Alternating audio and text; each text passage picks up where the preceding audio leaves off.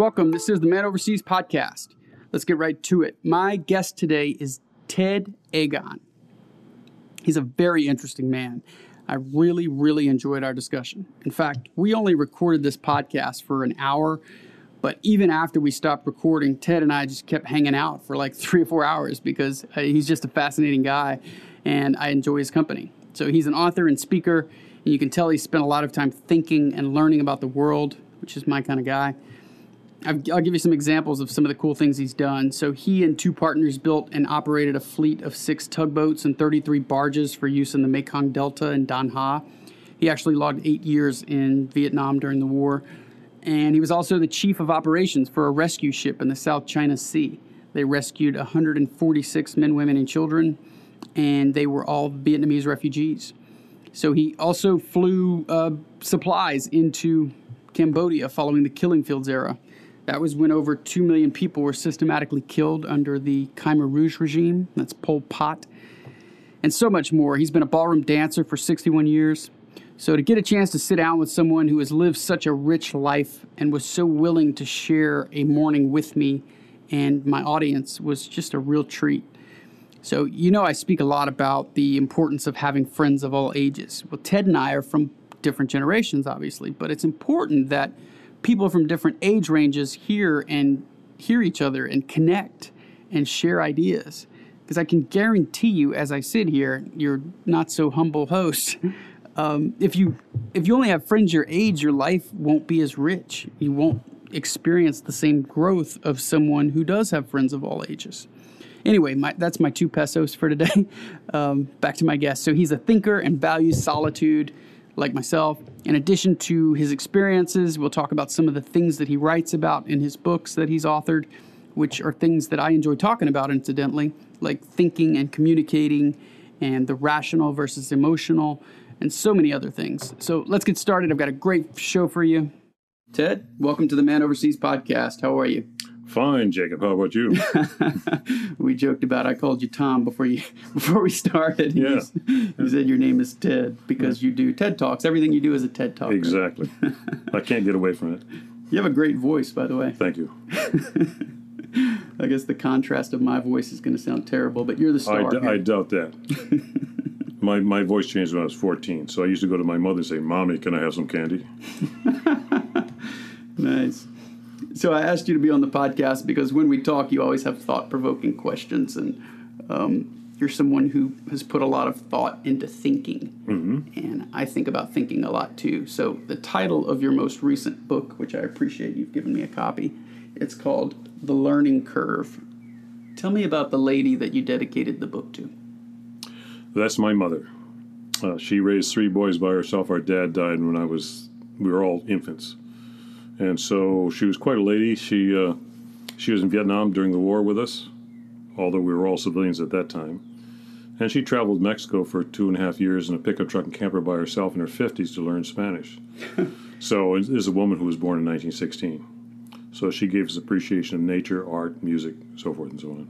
Beautiful. And so the title of the book, The Learning Curve. What is the learning curve? The Learning Curve is a condensed version of uh, a larger book, which is called The Human Key. And I condensed it because I, I call it the meat, and the, the larger book, the comprehensive version, is the gravy. Mm-hmm. So after you read The Learning Curve and you get through it, you understand it, you agree with it, and your appetite is whetted, then you go to the larger book. So they start out, uh, both of them start out, but uh, what I do with the the human key, and with this one, is that, or the learning curve, is that I say, you know, we humans are made up of two two major things: emotion and reason, or emotion and rational. And if we were totally rational, we wouldn't be humans; we'd be machines. If we were totally emotional, we wouldn't exist.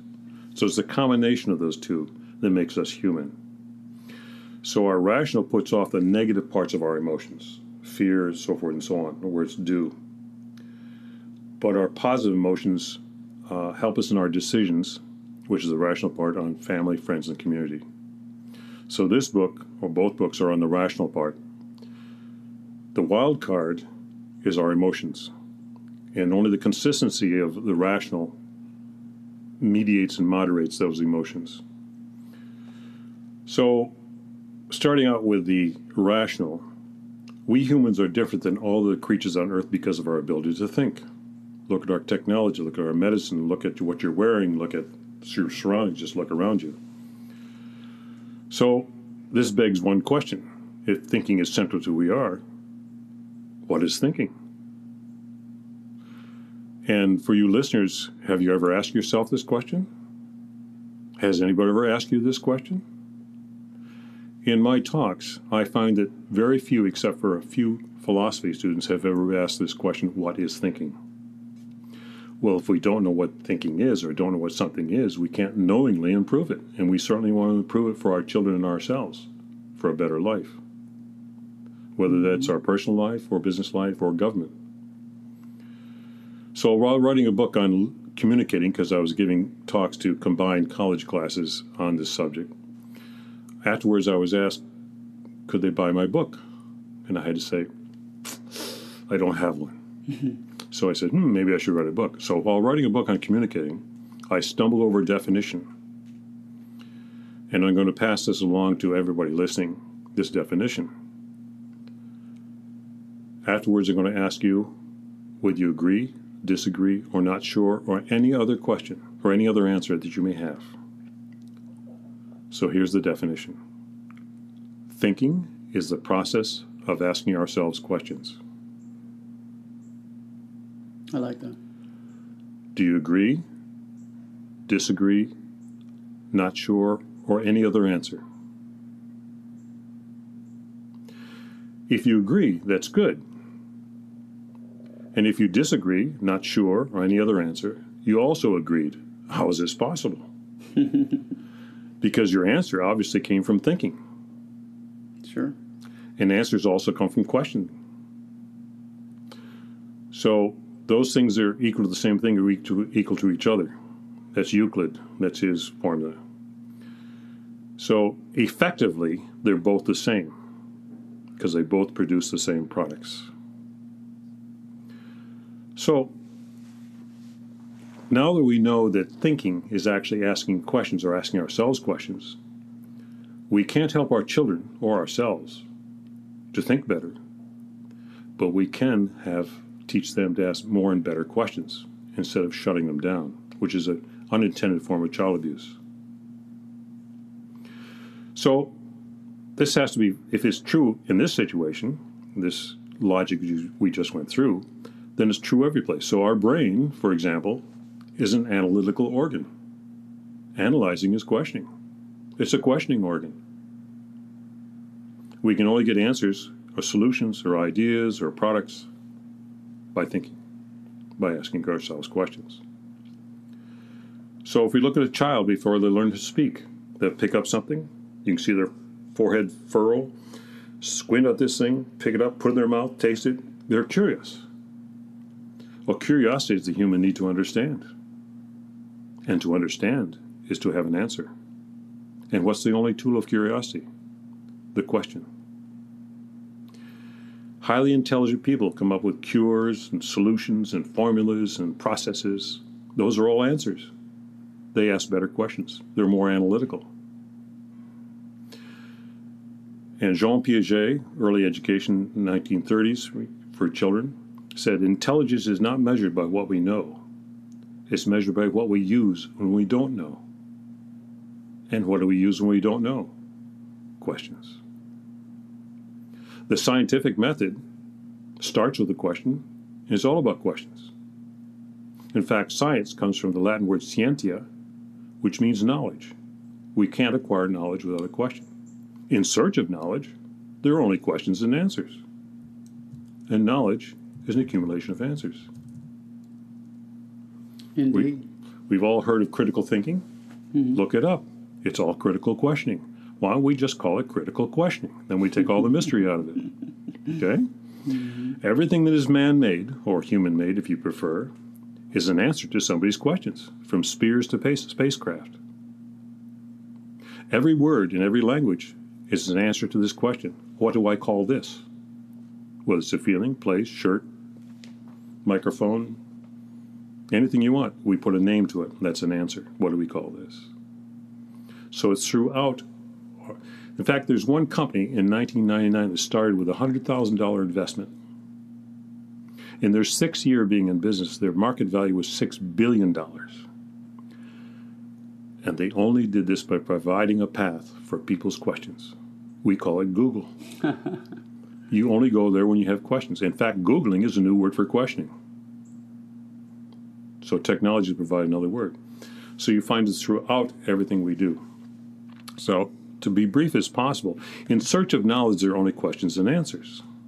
Well, when we're searching for knowledge, that's the process of learning.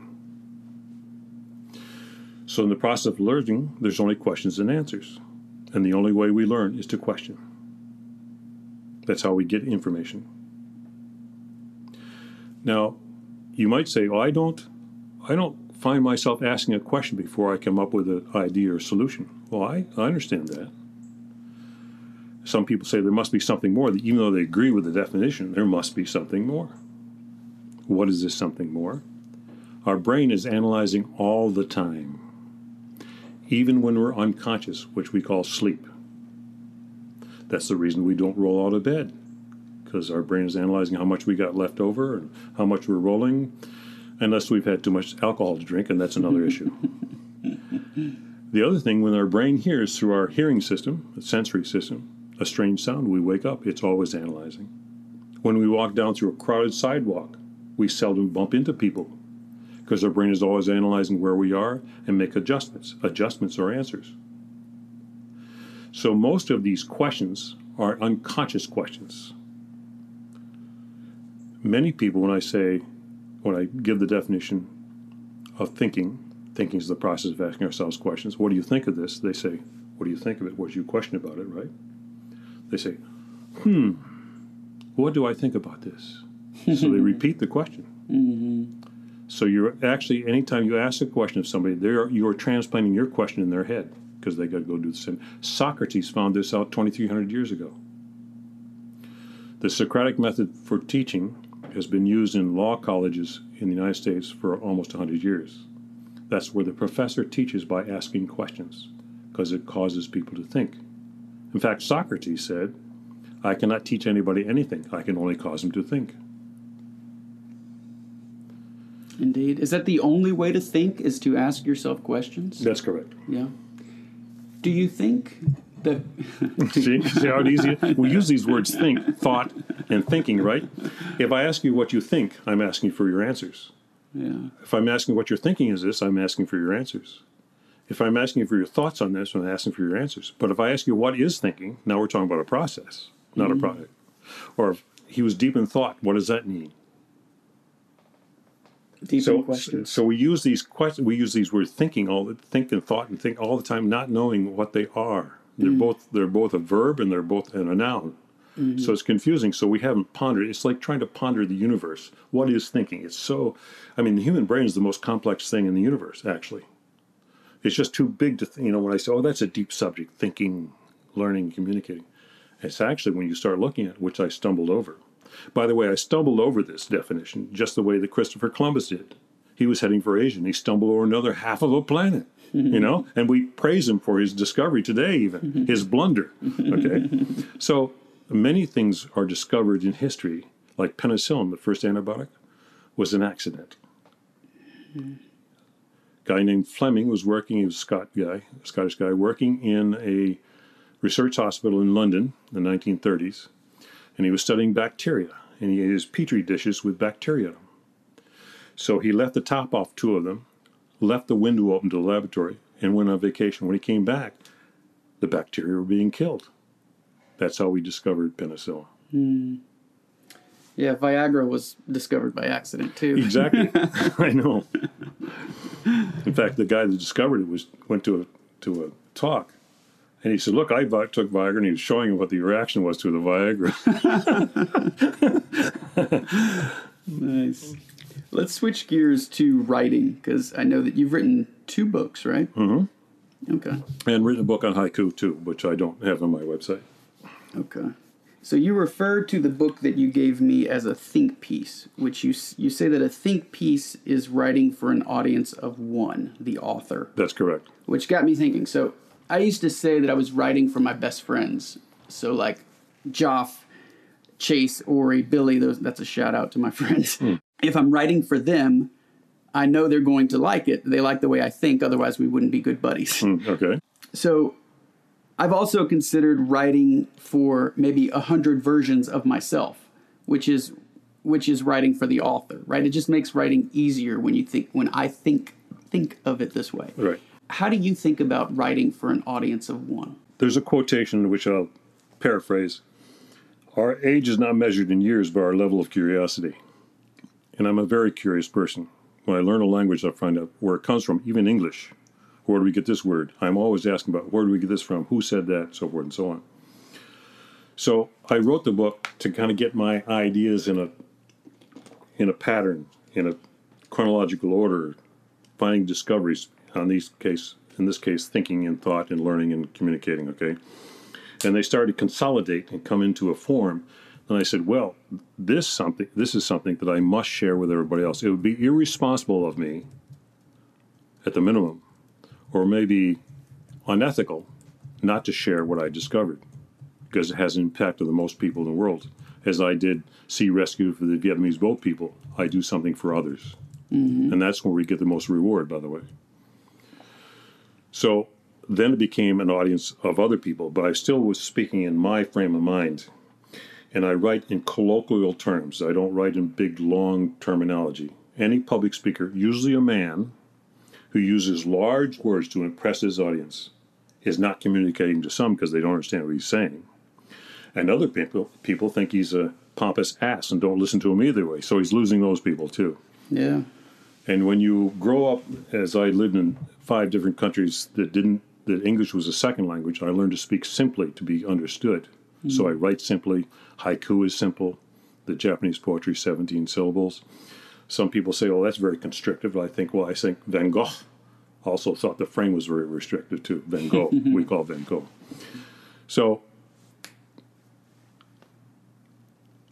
writers say, when they're asked, how do I learn how to write? They say, write. Hmm. Everything in life is practice. Mm-hmm. We all speak, so we got the words. Just start putting them on paper until you do. And all writing is rewriting. All authors will tell you, anybody who writes a book or anything, you go back. And rewriting is re questioning. Hmm. And the best way to organize your thoughts. Exactly. And so, if you're writing, in fact, I say in the book, one of the best ways to practice thinking is to write. Yeah. Because when you write, you say, does this paragraph go here or goes later? Who's my audience? Am I using the right words? Am I getting too complicated here? Is my verb conjugation correct? Uh, should this go in the next chapter? It's constant process of questioning yourself, which is thinking. In fact, when you when you write, you mine your mind, and we discover things that we didn't know we knew, but we observe all our life. All of a sudden, they pop up. When I was in the Air Force, I was went to 38 weeks of school for electronics as a technician on weather equipment. I went to my first duty station, which was a depot in Georgia, and they took care of all the problems in the seven southern states that couldn't be done by the local technicians on those sites. Okay. Additionally, they brought in 10 technicians who had been in the field for some time in for retraining or incre- bringing about the new technology and all that. So, six months being a technician after school, the first sergeant came to me and said, Ted, you know, John, that's the instructor that teaches these people, he's leaving in, uh, in two months. You're the next instructor. No, I hadn't been taught to be instructor. I only had six months of being experienced as a technician. And all the people I would be teaching outranked me, had more experience, and were older than me. Talk about being in the firing line as instructor. Well, I learned, looking back when I started writing, I know I, how I conquered that because they kept shooting these questions at me they didn't think I could answer, right? And I started writing down those questions. Mm. And those became my curricula. So I was getting better every class I did. I didn't know I was consciously doing that as process of thinking, but as I look back, aha, I was doing this when I was 18, 19, 20. Mm-hmm. You talk a lot about kids in the book, which interests me as someone who hopes to be a father at some point.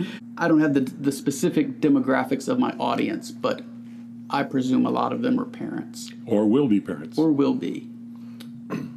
You write, How many opportunities do we have in our lives to make a significant difference in the lives of others? Which legacy will I leave?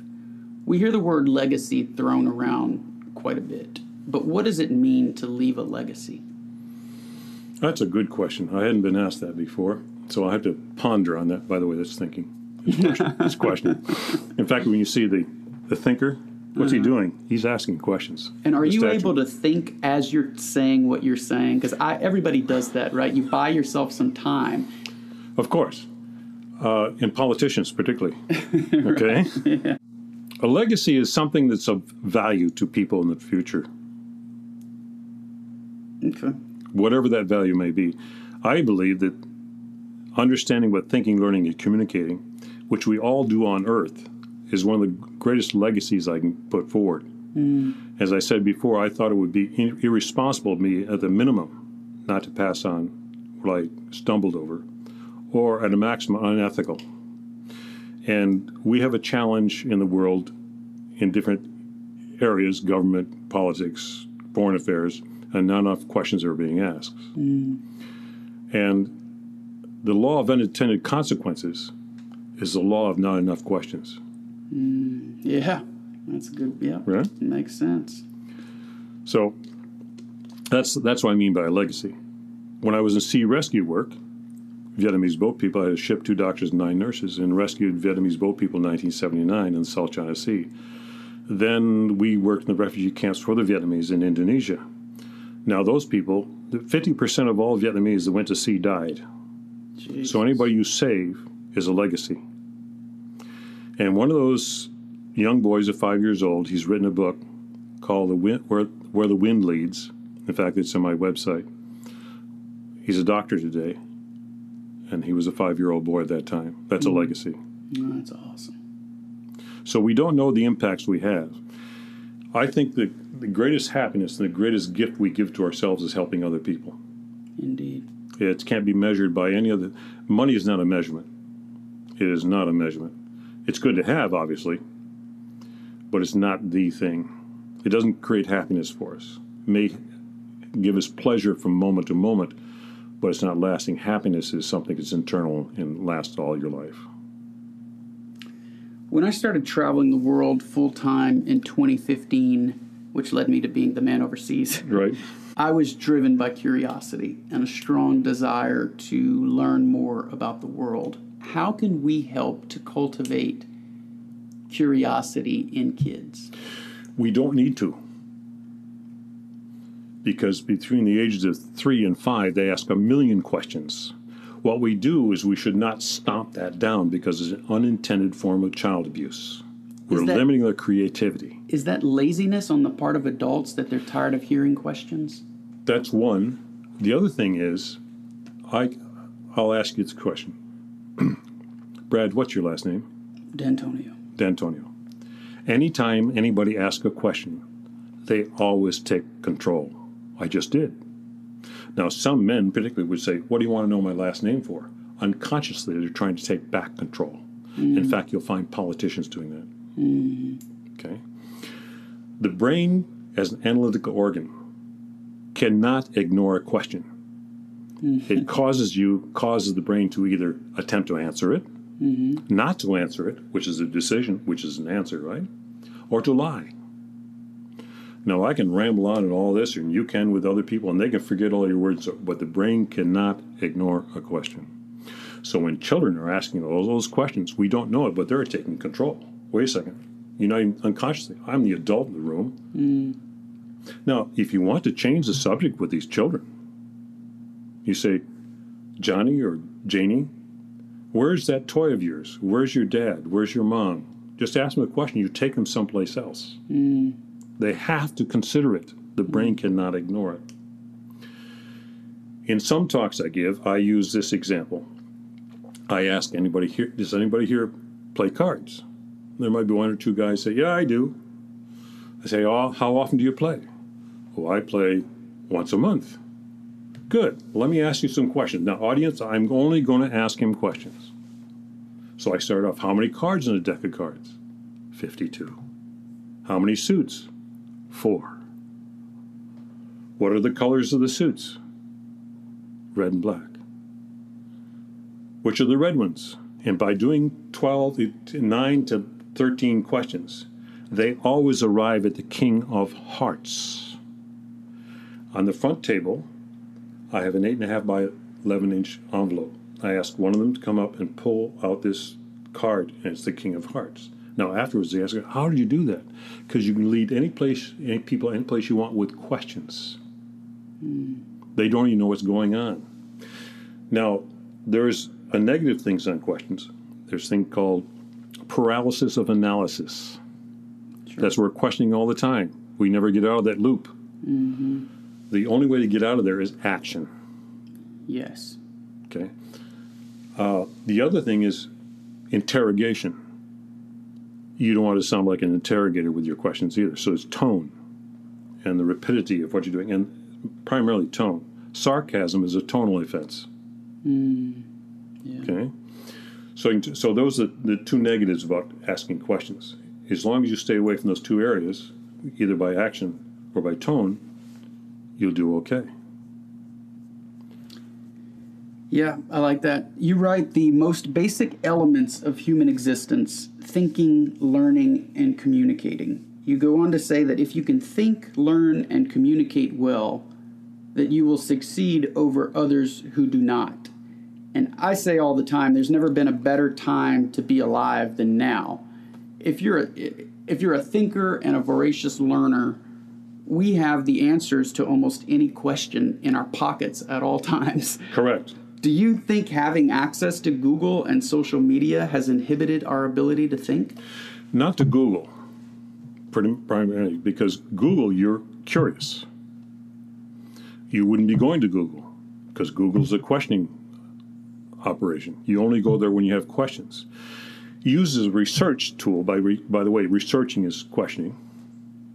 If you use and I use it voraciously because I want to find out if I'm right or wrong or somebody else has another different idea about it. I'm looking at both sides of the fence.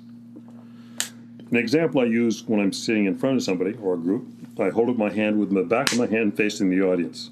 I say, Describe my hand. And they say, Well, you got fingernails, knuckle ridges, and hair. I say, And I'm looking at the other side. And I say, No, it isn't. It's wrong. Hmm. They're just different perspectives. They're both true. Mm. If you don't ask enough questions, you don't see. And then there's the tip of the fingers and the side of the hand. So there's six different perspectives on a hand. If you don't ask questions, you only get one side. You're going to make faulty decisions many times. The law of unintended consequences is not asking enough questions.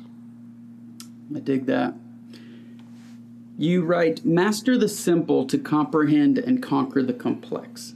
My last blog article, 13 Rules to Live By, I touched on this. I said, I quoted Charlie Munger, who's a 95 year old billionaire philanthropist. He's uh, Warren Buffett's right hand man. He says, It's better to remember the obvious than grasp the esoteric. And esoteric's kind of a big word that, Yes, that we yes. should try to shy In away fact- from. In fact, I don't use I don't big, use big words like esoteric. I hear you. So, where do you gain that kind of wisdom? Where is it later in life that people come to realize that those who use big words are usually disguising the fact that they don't know where they're t- what they're talking about? How do we come to this uh, simplification? Did you gain that wisdom later in life? I grew up as a simple in a simple area. I grew up in a farming village of 800 folk on the Canadian border. Uh, grew up without a father because our father died when he was 39 and we were all infants and my mother raised. When you grow up with no money, but you grow up with great community, you and you grow up in nature, you learn to observe the simple. And for scientists, they're also called reductionists. They reduce down to the bottom, to the atom in this case, to find out how things occur, molecules and so forth, and work it back up. Ah, this is why this occurs. So you reduce it to the simple to understand the complex. Leonardo da Vinci said the greatest sophistication is simplicity. And the simplest life is the deepest and broadest life. It's not cluttered. It's family, it's friendship, it's community. That's it. That is awesome. And maybe I have some of that because I grew up in a little town called Thibodaux, Louisiana. I love that answer. Um, you, I'm sure you've been exposed to different religions around the world. The Buddhists believe that you are not the thinker. You're, you're more experiencing your thoughts and can observe them. How do you keep from, if that's true, or even if it's not true, how do you keep from getting overwhelmed by thoughts? Well, the, the same is true today, particularly because, as you say, we have the encyclopedia of the world in our pocket, which is we call the smartphone, which I think are making us dumber. Mm-hmm. Okay, and so we're overwhelmed with information, which means we have to choose what information we do. Choosing is a questioning process. A choice is an answer. We have to use questions to find out what is important to us individually and for families and for children, and that's where we focus. So we don't go on the the uh, on a smartphone. Most of us, when we are uh, we're bored. Boredom is a human quality. Boredom usually causes us to do something more important. But nowadays, with your smartphone, we get on these games. We're doing the less important. We're not thinking. As Einstein said, after a certain age, we shouldn't be reading books because we're thinking like other people instead of having our own thoughts. Well, it's even worse with a smartphone because now we're entertaining ourselves. We're not even thinking. Mm. We're just exercising. It's like doing calisthenics. Well, it's better to do a sport Yeah. because at least a sport you're doing something. In my case, I'm a freestyle ballroom dancer, been for 61 years. So at least I'm engaged with society, culture, music, so forth. And so it's something not just doing calisthenics, not doing it one step over and over again. Mm. It's going through a process. Mm. You mentioned Socrates earlier. Do you have a favorite thinker or philosopher?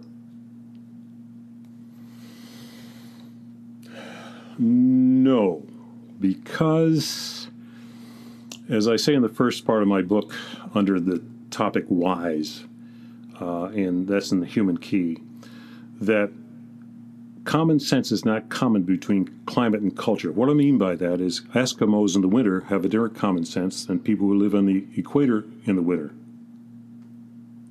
Also, between customs is different, between religions is different. So the common sense, I believe, is that which has been common down through the thousands of years and is still true today, or we wouldn't be reading their, their comments, their observations. Humans haven't changed much. Technology has, but not humans. Yeah, and those quotes or observations from past thinkers have withstood the test of time, which validates them, right? I mean, Correct, or they would have they would have disappeared in the mist of history if they weren't true today. yeah, I think people dismiss cliches, Well, I don't think they're cliches. I think they're observations. Mm, but don't they become cliche? Well, they can be. Yeah, I mean, when people say that knowledge is power, right. right? They say that very officiously, Yeah. pompously sometimes.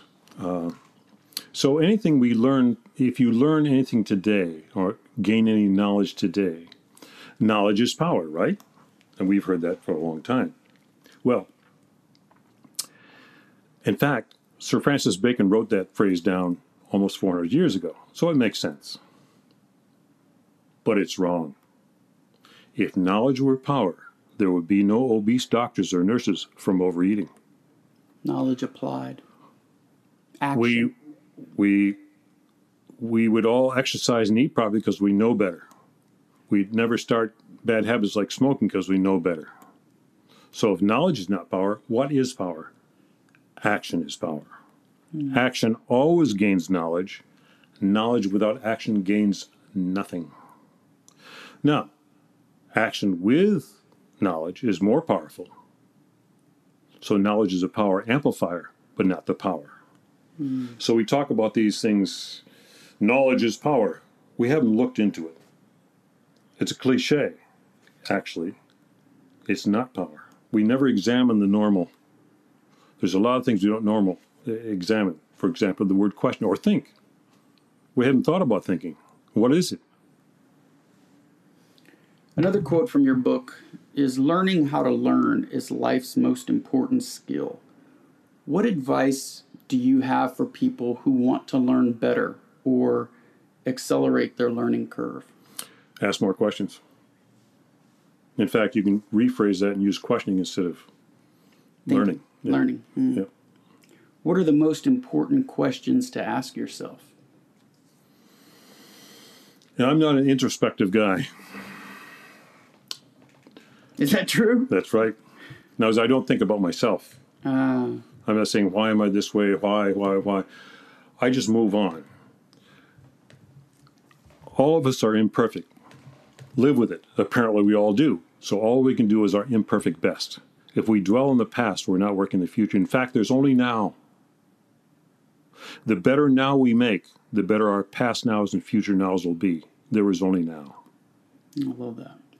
The past can serve you, though, right? Can't you gather it up and harness A- it? absolutely. In fact, we learn more from our mistakes, our imperfections, than we do from our successes. Because there's a certain level of pain. And also asking the question, how can I do this better the next time? It causes you to think, ponder, adjust. Do you keep a journal? I do not. You I never know you have? do. Never have. I know you do. I read your website. You keep a journal. I do. And the reason I do is because it helps me to learn from my mistakes. Oh, I agree. That, that would be great, but I, I've never done that. uh, as I said, I'm not re- introspective. Yeah. And you Now, didn't, maybe through my haikus, if you read my haikus, I do examine things. In, for example, uh, I come from the north, where it gets minus 35 when I delivered papers as a kid, door to, walking door to door.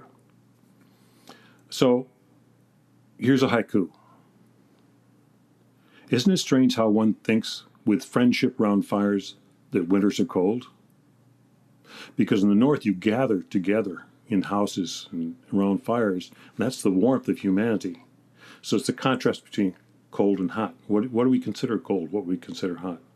Or uh, on the more humorous side, poli- uh, pigeons, privy to the way of politicians, do mark their statues. okay, mm-hmm. so there's many. So it allows you to examine nature and what's happening because you have to consolidate that all in 17 syllables. And if you keep to the form, it's three lines, five, seven, five. So it allows you to distill and combine and get it all said in just one, really one sentence. And when I'm looking for quotations that I really fundamentally want to use and get to the heart of thing, it's usually one, maybe two sentences, rarely three sentences. If you can't encapsulate it, life is simple if you look at it, but we don't look at it. yeah. I'm this when I write blog articles, I usually when I'm done, it has about 4,000 words and then I my goal is to cut it in half and then cut it in half again. Yes. Um, besides your book, what is another book that you might recommend for those who want to learn how to think better? I would look for any books. In fact, I mentioned one I can't remember off the top of my head. Uh, in the Human Key, there are books on people who who write books on questioning. That's the, that's the center. That's the very essence of thinking. In fact, if you go online, look at criticalthinking.com, you notice it's all about asking questions. They have a great graphic there. Each spoke of the wheel is about different questions to ask. Now, the questions we ask are different for children. If we want children to think better, then we progressively ask more and more difficult questions to them because when you ask a question, it goes directly in their head and they have to ask themselves that question, which is thinking. So they're getting better and better at their thinking process. In fact, you'll find that critical thinking is now migrating down into the school system, even to the younger kids on critical thinking, because that's when you can tell the difference between fake news, real news, propaganda, so forth and so on. The trouble with propaganda is the first part of the propaganda is true, the last part is not. so we say, since this is true, this is all true. No. And that's one of the challenges of writing a book on thinking. Just because it looks like this way, what's the rest of it? Mm. So even though logically questioning is that uh, process of thinking, where does it must appear every place in human life, and therefore I went through all the places where it appears in human life. It's there, no matter where we look. on the podcast, I like to ask questions about relationships because we're all striving to improve our relationships, hopefully. How long have you been married? Four years. Four years. I was married before that 19 years. Wow. Where did you meet your wife? Which one? The most recent one, the one that I, I saw yesterday. I met her. I met her dancing. Uh, she came to dancing. She has a uh, autoimmune disease which attacks her muscles and joints. So at one about for about nine months, she couldn't walk or talk because her tongue is a major muscle. And so she's been a professional singer all her life. So she fought her way back. It usually happens with younger people. She fought her way back. She still she learned to talk and then she learned to sing. And she came to ballroom dancing because was she wanted to get back into action. She'd never ballroom danced before, and her doctors couldn't believe that she was out dancing with her, her autoimmune disease. But since she has a music background and I do, then we we felt comfortable with each other. Mm. So I've been a ballroom dancer for 51 years. Even in Vietnam during the war, because it was a French colony, they mm-hmm. had ballroom dancing. In Singapore, it was British, they had ballroom dancing. And in Thailand, British oriented, so I had ballroom dancing. I took my wife dancing on our first date. and is there a better skilled set to have in if you're in the mating realm, the dating realm and sexual selection? Is there a better talent to have than being able to dance?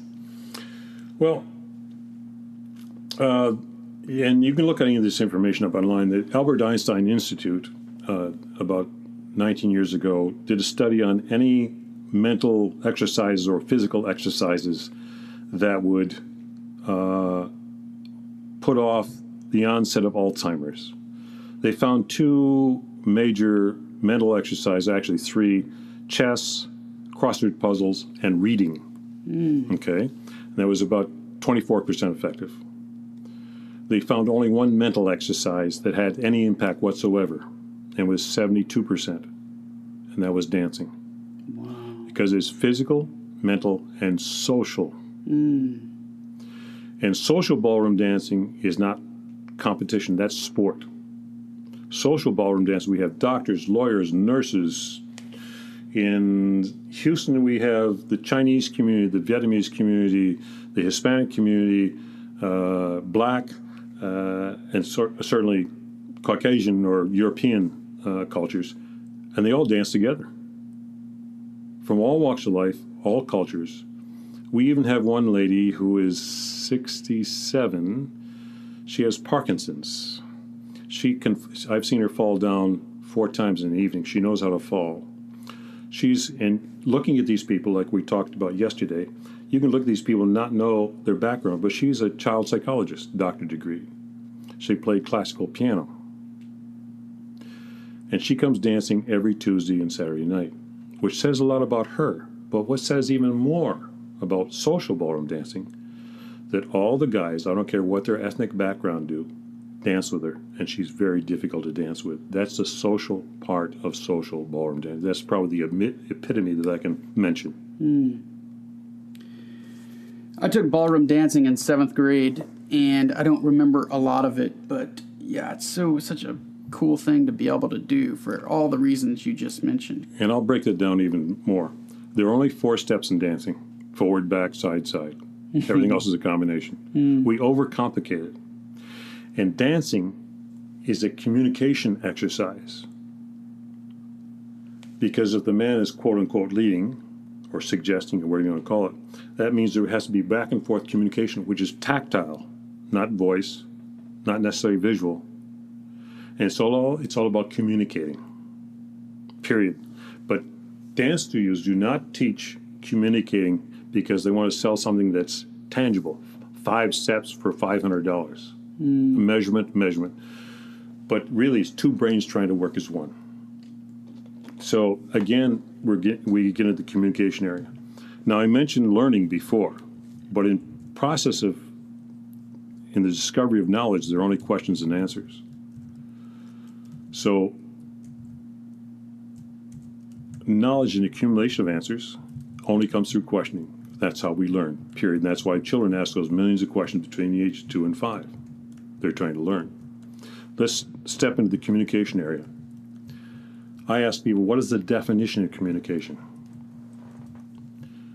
And people stumble trying to come up with a definition. I say, well, this is the definition. Thinking is the, pro- excuse me, communication is the exchange of information. One way is broadcasting. It's like you don't know if the radio's turned on, tune to your station, they're listening, understand, or agree. They could be just nodding their head. You don't know if they got what you were saying. So if we think we're communicators, we are responsible for the exchange of information. And there's only one way to do that asking well crafted questions. because that gets the feedback. And when you can get them into a process of asking you questions, that's even better.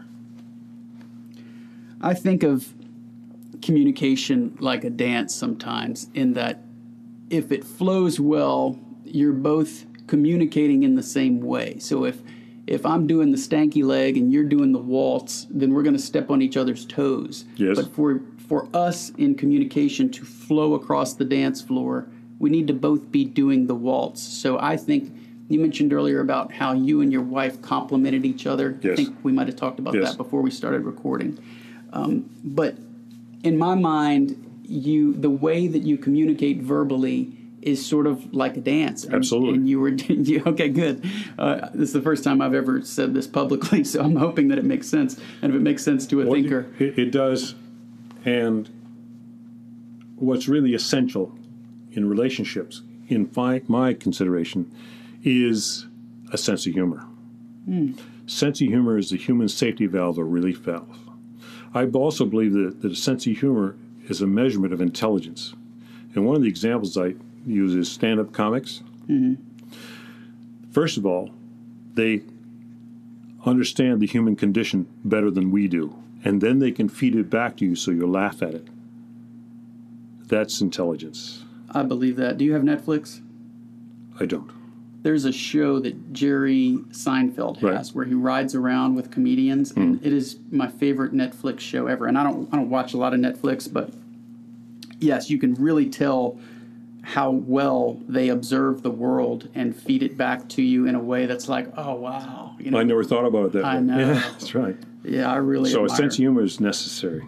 Uh, in communication, if you're on the same line, for example, if I'm dancing, and if I find this pressure here doesn't work, then I have to adjust my pressure.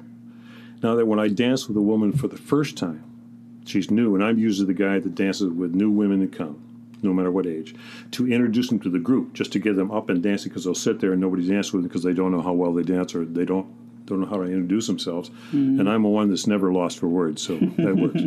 so I get and and because I'm a freestylist, my communication must be top of the scale because there's no anticipated steps. It's what the music is doing. Hmm. So when I step up to that woman who I've never danced with before, in the first four, five, six steps, she's telling me, telling me what she can do. Hmm. So I have to receive. It's on the listening part of it, hmm. in this case, and then I only dance to her level and improve it or change it just a little bit because I don't want to embarrass her. It's social. I don't want to look like an ass by showing off either. So it's that happy medium, and that's communicating. That's whether it's vocal or visual or anything. Approximately 55% of all our communication is visual. Picture's worth a thousand words, but particularly the face, okay, and body. 38% is the speed, pitch, and tone of voice. That's why even a pause on the telephone has information in it, which you can't get in text. Text is only 7% of communication. That's why we add emoji emojicons, right? yeah, The smiley face. I'm just joking. yeah, We have to. We have. We haven't thought about it this way. We don't know that 55 percent of communication is visual, mm-hmm. but subconsciously we do because we run into so many flames back at us because people misread what we said. So we add these little figures in there to express anger, hate, and so forth and so on. So we're trying to put it back in. But if we realize in the beginning, if your tone and your facial expression, your words all match, is called congruency. That's when mm. you're trustworthy. Mm. They can trust what you're saying. Mm. I want to go back to sense of humor. Everybody thinks they have a sense of humor, right? It's just a matter of right. do we have congruence That's with right. our sense of humor. Exactly. Yeah. So And therefore, therefore, you can test people out. I speak to people in, in you know, if I go into a grocery store and there's a guy just looking at the shelving, looking, come on, make a decision, you know, and it goes over well because they and they're older, old, usually older guys, but not always. Okay. Yeah. Yeah, different age groups definitely have a different sense of humor. And the younger folks nowadays, when they text, they put a smile, a, a laughing emoji to let you know that they're trying to say something funny. So Yes. suggestive. Exactly. That's the visual going back in. That's right. That's right. Yeah, such a new world with all the modes of communication that we have. But, but yes, the challenge is that all your texting is only seven percent. Yeah, that's yeah. And when dating is like 99% texting nowadays, so Yeah. it's so easy to see how things can be fumbled and miscommunicated. I uh, interviewed 109 top and second levels leaders of a major petroleum company for competence. It was a nine hour process. It was six hours one day, and then three, four months later, it was another three hours. And one of the things that came up was communication, obviously. In fact, out of those 109, only two failed on all the different subjects because of communication. And I said, when you send an email out and you get this flame back, you can't solve that by sending another email or text. You have to get on the phone because at least you're working with 38% more information. Now, on the offshore structures, they all have video, com- video conferencing, and they had to do it every morning at 9 o'clock or something like that to the home office, wherever the home office is. And so at least they're adding the visual back in. And that's important. But the problem with the visual, we're getting a little deep here maybe. The problem with the visual, you're looking at all these people on the, it's like two conference tables connected end to end, but the other one's in the video. And so you spe- see people there on their computers. They're not paying attention, you don't think. So what you want to do to make them pay attention? Ask, hey, Joe, what do you think about that? okay? Yeah. automatically starts the mm-hmm. process. You take control. The other thing is the human eye is much more sensitive to mo- emo- motion out of the corner of our eyes and light than the center of our eyes. Hmm. So when you're sitting at a conference table, the actual conference table, you're reading people both left and right. You can see frowns, you can see people scratching, people putting their head down, or whatever it is, or rolling their eyes. Right? You hmm. can't see that in a video camera because you're looking at one perspective. Hmm. I'm going to ask you some quick questions. Your answers don't need to be quick, but hopefully this will be fun. Which country that you have visited has had the most impact on the way that you think?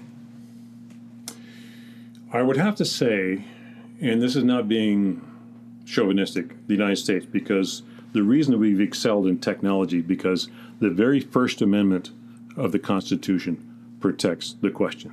Mm. We're questioners. Now, questions are dangerous to totalitarian governments and to extremist religions. They will not be questioned. Mm-hmm.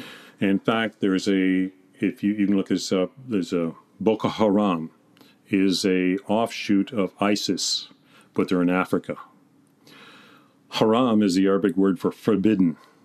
Boko is education. Whoa, I didn't know that. So you will only think the way we tell you. Hmm. In China, Vietnam, India, Thailand, and other Asian countries, it's considered to be disrespectful for children to ask their parents questions, their teachers questions, their professors questions, and people in authority questions. Well, that's the only way you learn, right? Mm-hmm. So it's called rote, R O T E, learning. I tell you, you write it down, that's it. Mm-hmm. Well, if you don't allow questions to come back, for example, the example I use in the United States, in the first 13 years of education in the United States, we don't like the teachers don't like disruptive questions in class. You can ask them afterwards, so forth and so on, right? And then you go to college, you're supposed to ask questions, but you've been trained for 13 years not to ask questions, right? Mm-hmm. So you're intimidated by the professors because it's a whole new environment. Okay. If teachers, and I talk to teachers, if you allow them to ask questions anytime, including interrupting you, then you know exactly what they know and don't understand. Mm-hmm. Then you know exactly what to teach. And you cannot remember what you didn't know at that age. Mm. Only they can tell you that. And when a child or any student at any age asks a question, they are teaching the whole class at their level. Because when you ask a question, they take control. They take control of the professor, teacher. Also, the other children or other students say, That's a good question. I wish I asked that. Mm. I think I know the answer to that. So you're causing them all to think on that level, the 10 year old level as opposed to the 40 year old teacher. The downside of that, though, I'm, I'm sure you've been in meetings where somebody is trying to prove that they're the smartest person in the room by asking so many damn questions. so, So that's, so that's why I said when I go into back before, it's like interrogation, right? That's quite obvious. So the only way to shut those people down, there's two ways, but I'm going to use the polite way, is to ask them questions. Mm. yeah, I like that. Take control. Take control. What advice would you give your 35 year old self? Whew. Where was I? at 35. Uh, again, I'm not introspective. I just lived life day to day. Now, now, obviously, as I said before, there's only now. And the better now we make, our better our past nows and future nows will be. All we can do is our imperfect best. Mm-hmm. And life is not perfect. In fact, if life were perfect, we'd have nothing to look forward to. We wouldn't get out of bed. Why? We know what's going to come. It's perfect, right?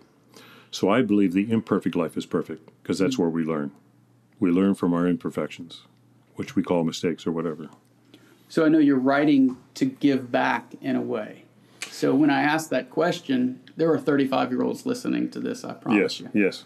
They might be looking for something prescriptive, perhaps, for somebody who is so wise and, and Easy, easy now on the wise part. easy on that. You know, many people don't even know the definition of wisdom. It goes this way data is at the bottom data, data, data. The next thing up is information. That's when you put data together, you get information. The next is knowledge. Knowledge is knowing how to use information. Wisdom is how to, is how to wisely uh, and appropriately use the knowledge. So those are the levels, and understanding is near the top, of course. So wisdom. Uh, let, me, let, don't let me get off on this track of wisdom. So you asked the question again. Your 35 year old self. Yep. I've been, I'm both an emotional and, and, and rational person. But by teaching electronics, it's got to be irrational. It's got to be rational. And fra- rational is constant. Emotional is variable. It's the wild card. Our underpinning, underpinning as humans is rational. That's how we still survive, exist, thrive, grow. Everything is the rational part.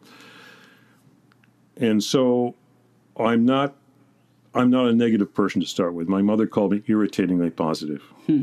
okay? And you can say to a negative person that negative gets you negative, neutral gets you nothing, only positive gets you something. And they intellectually agree with you, but they can't do it. Hmm. Stay on the positive side. And some people are just from birth negative, and I don't know what to do about those people. I stay away from there. I call those the rocks in the stream, and I'm the water. I go around them. Hmm. I don't even know I'm going around them. I've done it all my life, so it's not a rational decision. Yes, there's a tendency when I run up against an extremely negative person, I just don't associate with them and much. Of I stay away from the rock. That's the kind of wisdom I'm looking for. Well, I don't know. That- it's wisdom. that's really it's a perspective. Well, yeah, but people don't think about that. I, I have friends who hang out with people just because they've known them since since high school, and they could be toxic and they could have bad habits, and they don't realize how susceptible they are to the influence of those people. You've got to cut those people out. Life is too short. be the water around the rock. Exactly. Exactly. Don't let the rocks Be get in your flexible. Move around it. Get away from it. Is it okay if I share how old you are?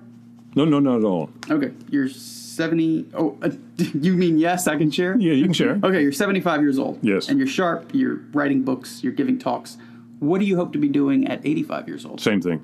Awesome. Because I ran over, I've, stumbled over something that's valuable to all humanity. Now, it sounds like a grandiose way of saying things, but it's true. So, our challenges today and in the past, but maybe even more so with the internet and all that, is misinformation. The only way to get around propaganda and misinformation is ask better questions and ask questions in different areas and do your research. Now, research sounds like a very boring thing, but that's what you need to do. There's more questions, better questions, and all improvement. There's no improvement without practice. Yeah. None. We talk a lot on the podcast about the pursuit of financial independence. Have you, did you save and invest money through the years? I did not. You didn't. Okay. I invested in life. Nice. And if you look at my resume, I don't like the word resume, my experience sources on my website, and those are not all of them. It'll tell you that I learned, I became richer myself, I believe, as a person through my experiences in different technologies, countries, cultures. I was a, uh, in charge of administration, the administration process of a, for development in the province of Oman, which is the Arab country. So I was there for a year. That's Islam. I was in Asia. That's Buddhist. I grew up in the United States and Canada. That's Christian. So you'd see the commonality, and most of it's commonality. Uh, I think genetically we're 99.9% the same. No matter throughout history, we're all concerned about our children, our family, our education, our food, and so forth, the basic things. Even the late Egyptian period, when they're still building pyramids, the craftsmen now knew how to do hieroglyphics on their tablets. What are they worried about? They're worried about their children, the mm. income, their taxes, the government, and all these other things. And we haven't changed much. That's true. But we're changing now. Times because are- of technology. Yeah, so rapidly, right? And not, not knowing how to handle it. The other thing is technology is changing much faster than government can make adjustments. Hmm. Government is bureaucracy, which means you've got a system, keep with the system. That's the opposite of creativity. Yeah. What are you most grateful for?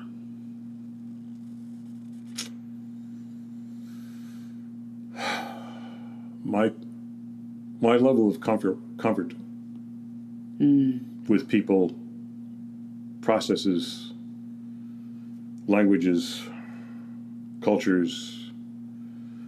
I have to say I'm, I don't have prejudices, which is a hard thing for most people to say because we have hidden prejudices. But I'm comfortable with almost every place I am. I am gifted with that type of personality. It's nothing I did. It's nothing that I created. It's just I am. Um, Prejudice means to prejudge people. So you're saying that Okay. you're accepting. I'm glad you opened that box, okay? Judging is a questioning process, right? A judgment is an answer, right? Mm-hmm. Prejudice is prejudging. That means you haven't asked enough questions. Mm. So you're working on emotion, mm-hmm. not on rational. It's just that simple. How do stereotypes fit into that? Well, you can, there, there are some stereotypes because, for example, the Chinese culture is stereotypical compared to the West. I don't even like the term West, but that's okay. Uh, to European cultures, different way of thinking. There actually is a different way of thinking. I, 20, 30 years ago, I, or maybe 40 years ago, I said, how come the, the, the Chinese Asian mentality goes toward a goal and we go in an, not a quite an opposite direction, but a different, but we always arrive at the same endpoint. How is that possible? We have different ways of getting to the, to the endpoint. And so that's some of our stereotypical things. There are stereotypical. In fact, we stereotypicalize people. We pay, say people from the Asian or uh, from Asia are Oriental, or Orient means rising. Occident means setting. So the people to the east. If you think enough, we're all east from ourselves. So it was a European perspective. Again, that's stereotyping, mm-hmm. stereotyping. Okay. So people come from Asia; they're not Oriental. So just just by changing those terms, you come to a different perspective on on putting people in boxes. Yeah. Is it hard for you to find friends that have the same intellectual curiosity? Absolutely, absolutely. It's a rarity, and, and I enjoy it as I'm enjoying you. And I looked at your website, and said, "Aha, here's a kindred spirit." And I talk to everybody. I'm loquacious. That means Uh, there's a thing called logorrhea. Logo is the uh, word for word, and ria is like diarrhea. okay. Logorrhea is running off of the mouth, but I'm comfortable talking anyway. Whether it's a hardware store, grocery store, or any place I talk to people, one now and then I run into people and I talk on this subject. Uh, and many times I say, oh, it's so refreshing to talk to somebody. This is not a waste of time. I, I don't need to get home right now. okay, but it's rare Yeah. because most people are into their smartphones and this and the watching television and watching soap operas and watching sitcoms and where everything you know and the, it's all canned laughter and oh my god you know I know. um, that's going back to einstein after a certain age you shouldn't read books because you're dealing with somebody else's ideas if it's a sitcom you're in trouble uh, So you don't read books at all anymore? uh, i don't once in a while i'll read a book yeah Um, but I didn't read it for nine years because it interfered. That was brain candy. I wasn't getting on it with my own book and my own thoughts. All creative people, I don't care if it's in any type of work or any type of art form, requires solitude and quiet. That's why we have quiet signs in libraries anybody who's creative who's come up with something is in solitude. I don't care if it's a scientist and so forth. Because anytime you're in a crowd, your brain is analyzing everything that's going around you instead of analyzing what your thought processes are. I say that some people equate loneliness with solitude. I say loneliness is a desert, solitude is an oasis. Hmm. Or as one, I can't remember the guy saying, loneliness is when people leave you, and solitude is when you leave them. I like that. I, I very much value solitude, and I found a woman who also values solitude. And I must say that when we're together, it's like a completed solitude. Yeah. Yeah. and I'm in the States right now for four days to get a business deal done, and I've had a lot of time to sit and think. And my wife is by herself in Mexico right now, and so we've been given this four days of solitude, mm-hmm. and we both think it's wonderful, and then mm-hmm. we'll be joyful when we get back together. That's perfect. Because you have somebody who's needy of social and as a couple. Now, my wife is, she has a great talent in singing. She, ta- she sang for the USO, that's for the military, when she was 20, 21, in Germany, Belgium, and France. A great gift. But her greatest gift is her personhood. That's her greatest gift because she's great with people all the way around. She's just one of those people that's a natural. She's a small woman, so she's not intimidating in that respect. She's attractive, but not dop dread beautiful, which I think is can be over the top. So she's very approachable, and she's very approachable. It's the most important thing. That's what she adds to my life. That's awesome. It is. Let's wrap there. Okay? Thank you. Ted, thank you, man, for being on the podcast. You, and thank you for your service to our country. Oh, thank you for giving me the opportunity. How can people find out more about you and your work? The central area, of course, it would be the books, but the central area would be go to my website. The website is thehumankey.com. Thehumankey.com. And my email address is info, I-N, I-N-F-O, information, info at thehumankey.com. Got it. And I'll put it in the show notes, his website and email address. I'll take us out. Thank you, friends, for joining us. I really appreciate you listening. If you're listening on iTunes, please hit the subscribe button, or you can leave a rating for the show or, or a review. All of it helps to get the word out. So thank you. Also, if you wish to follow my travels on Instagram, I'm at man underscore overseas, and my Twitter is the same. Thank you, folks.